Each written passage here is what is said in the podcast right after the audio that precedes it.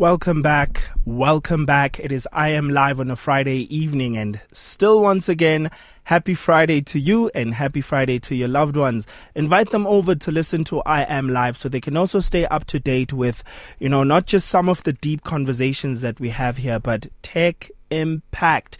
What is the impact that modern technology has on you um, and has on the people around you and the things and your pets that you interact with?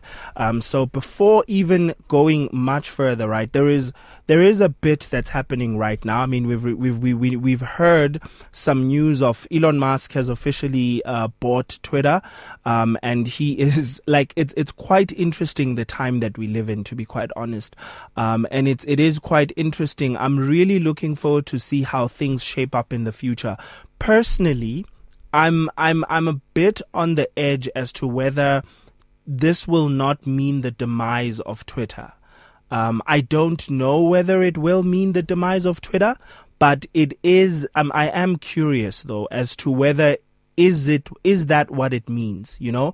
Um, is this the collapse of the great twitter as we know it? Because there's a lot of backlash. A lot of people are leaving twitter simply because of uh, elon musk being the person who owns it. And of course we know that there's a lot of people who especially don't like elon musk uh, because of the fact that he is a famous CEO who is a multi billionaire in wealth, that is.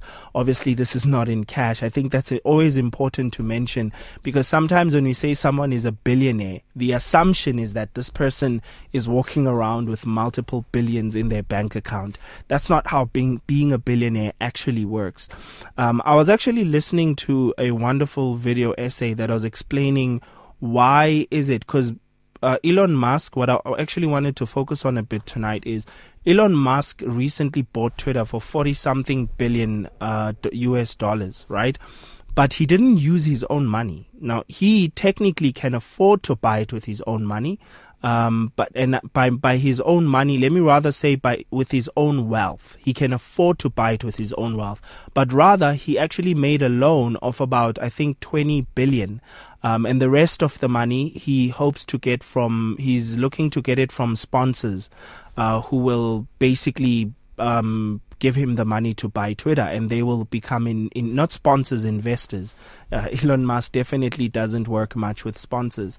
Um, so yeah, so that actually brings about an interesting question and an interesting lesson to us as uh, normal people, right? You might ask yourself: Is why would a billionaire a multi-billionaire put themselves in debt um, in order to buy a company. If he is a multi, I mean, literally, his worth is worth more than what Twitter is currently worth. You see what I mean? So he could literally take his his worth, his wealth, um, and leverage it in order to, to, or rather, yeah, use it, not leverage it, in order to buy Twitter. The interesting thing I learned is this. Uh, first of all, it it the it, think about if you were to take, uh, let's say, let's say for argument's sake, uh, Twitter was worth five thousand rands. Uh, but now let's say you were building a company and you own that company and you took the, that 5,000 rands and put it in your company, right? your company's shares currently, let's just for argument's sake, say that your you, you the shares that you own in your company are worth five thousand rands, or let's say ten thousand rands, right? If you go if you want to take your shares the, your your wealth from your company because your wealth is measured against every asset that you own your estate that you own right? In terms of your how much your house is worth how much your investments are worth for the sake of not complicating this. Now if you want to buy let's say for example a company worth 5000 rands remember that we said they're 10000 rands uh, you can if you t- sell uh, ha- half of your shares and then or even not even half let's say you sell uh, just 2000 rands worth of your shares today and then you buy a, a company that is worth 2000 rands or you buy a house worth 2000 rands the first thing you need to think of is there is no guarantee that whatever you're buying, 100% guarantee that whatever you're buying is actually going to make you back that money or even be worth more. But the current company that you own, there is some guarantee that that company is going to grow in value.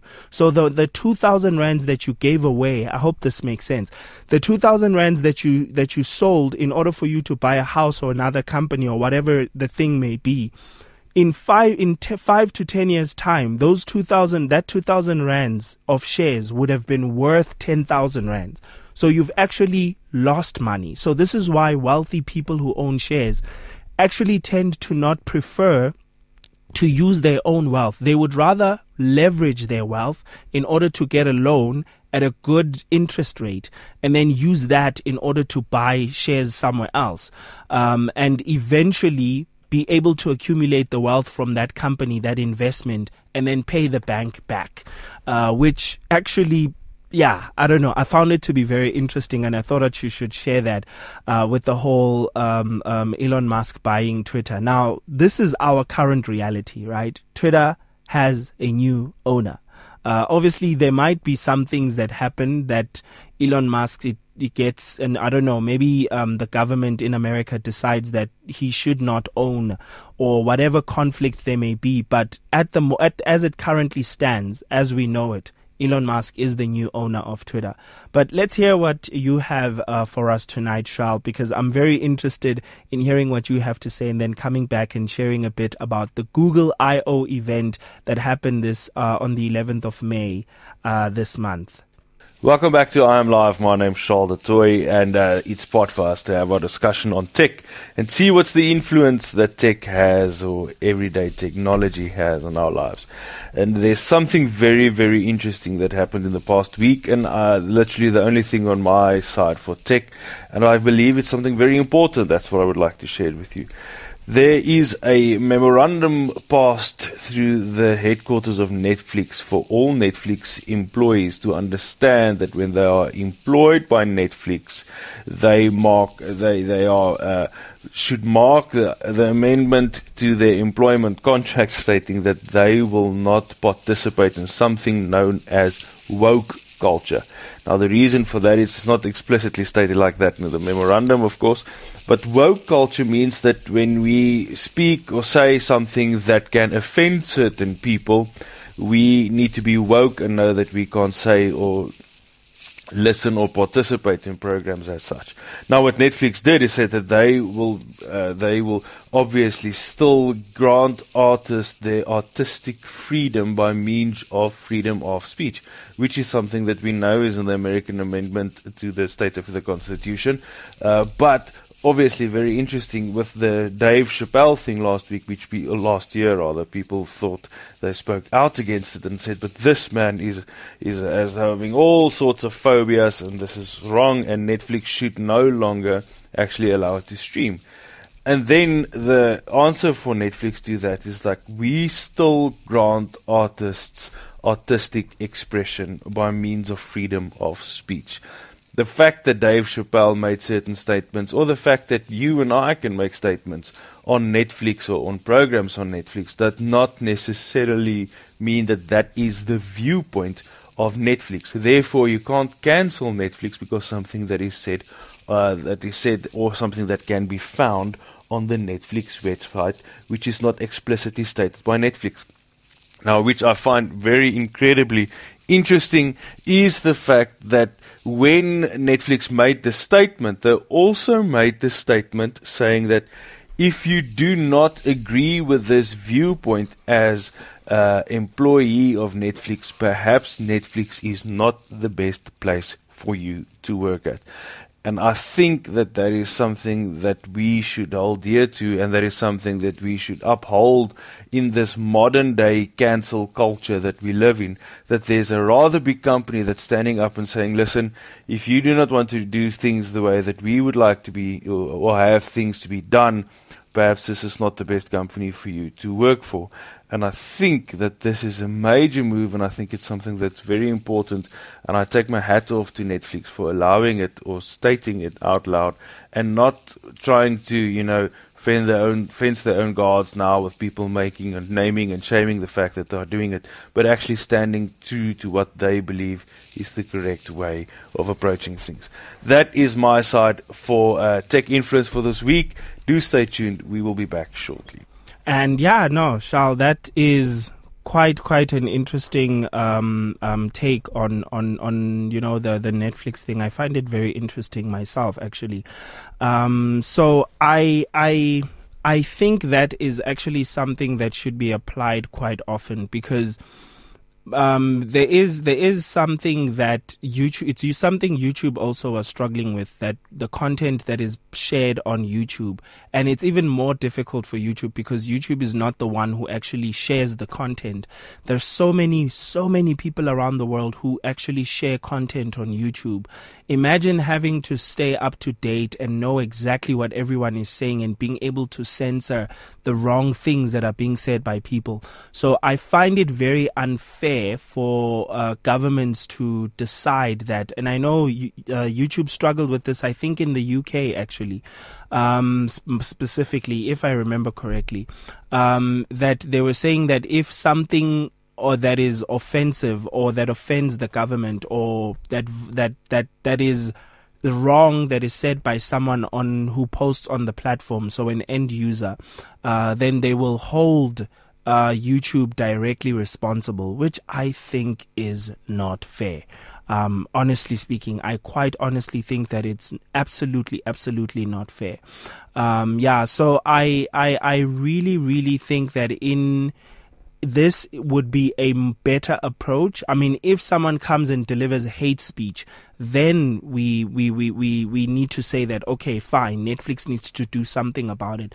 But if someone is not doing something that violates the constitution or they're just stating what they their stance and they're stating what they feel emotionally um, that is not harming or or wishing harm upon anyone or wishing that anyone should perish in any way. And by perish I mean in a brutal you know death kind of way. They're not wishing you harm or calling harm to come to you.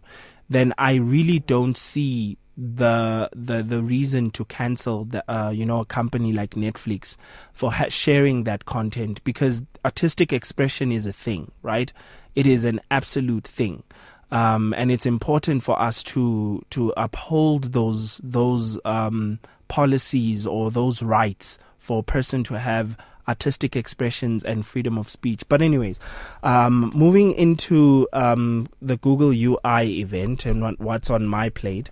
Um, this past uh, this week, actually on the 11th of May, Google had their um, I/O event. Um, I love watching these events because this is where they annou- make a lot of announcements about um, what's what's going to be happening on on um, on YouTube, what's going to be happening on not YouTube, what's going to be happening in the tech world as far as that relative company is concerned. What new products are they bringing, or what new products are coming currently? The thing that I don't particularly understand about what Google did at this event, which I'll get into a bit more maybe later, is the fact that they announced products that are coming in 2023 now. And I don't understand why they do that. Like they literally released the Pixel 7. They showed, not released it, but showed what it will look like. And that takes away so much excitement. And I don't understand why, you know? Um, but we'll see if it's a strategy that will work for them uh, because they literally showed what it will look like. I think they showed the white one. Um, so there's not much to hide about the color as well. You know how the cameras are going to look like. So there's very little for you to be. I mean, the mind is creates ex- excitement is created in the mind when the object is removed from your sight. So Google just puts it there in front of you and says, "Get get excited." And I really don't understand why they take that approach, honestly. Um, so, but anyways, what I am excited about is number one, they.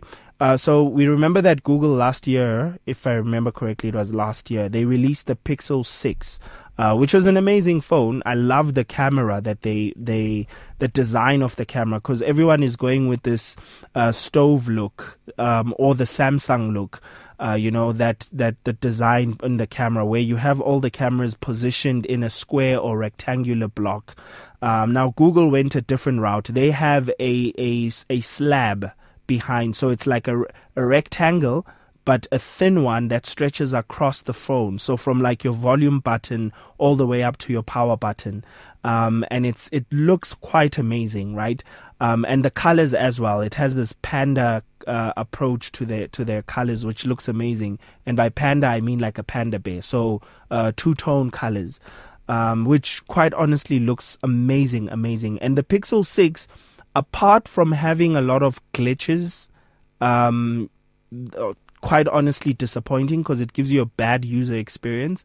A lot of people welcomed it quite well, actually, apart from just those bugs on the device itself in terms of the software and user experience. And as of date, I have not heard any large improvement. So it's much like those people who went and bought um, what is this game again?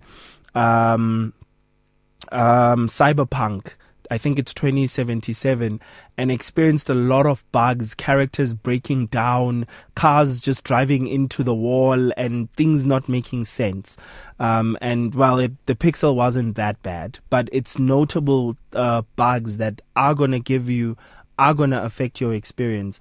Uh, but this year they released the Pixel 6a um, this week. So the Pixel 6a is sort of like the um, the the entry level, not the entry level. So you have the yeah the mid range phone um, that basically comes just before in terms of um, value or the ladder of flagship devices. So it's the Pixel 6 a, 6 and then it's the Pixel 6a. So the 6a is a cheaper device. It's a device that gives you the benefits of the Pixel 6 but sort of like light, so like Coke and Coke Light, basically, uh, which I think I love. I love that approach, and it runs on the new Android 13 operating system, uh, which for one, I've been enjoying the Android 12. Um, I'm using a certain uh, um, the Samsung skin on my phone.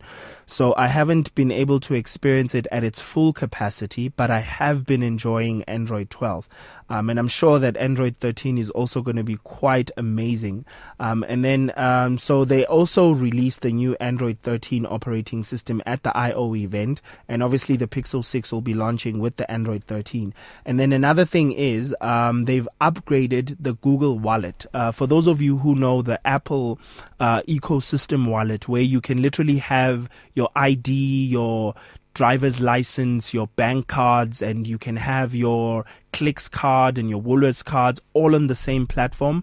Um, Samsung Pay also has that that actually. You can even have your bus ticket uh, on the device. So Google Wallet has been upgraded to being able to accommodate all of these things in one wallet, uh, which I absolutely love. It has saved me a lot, to be quite honest with you.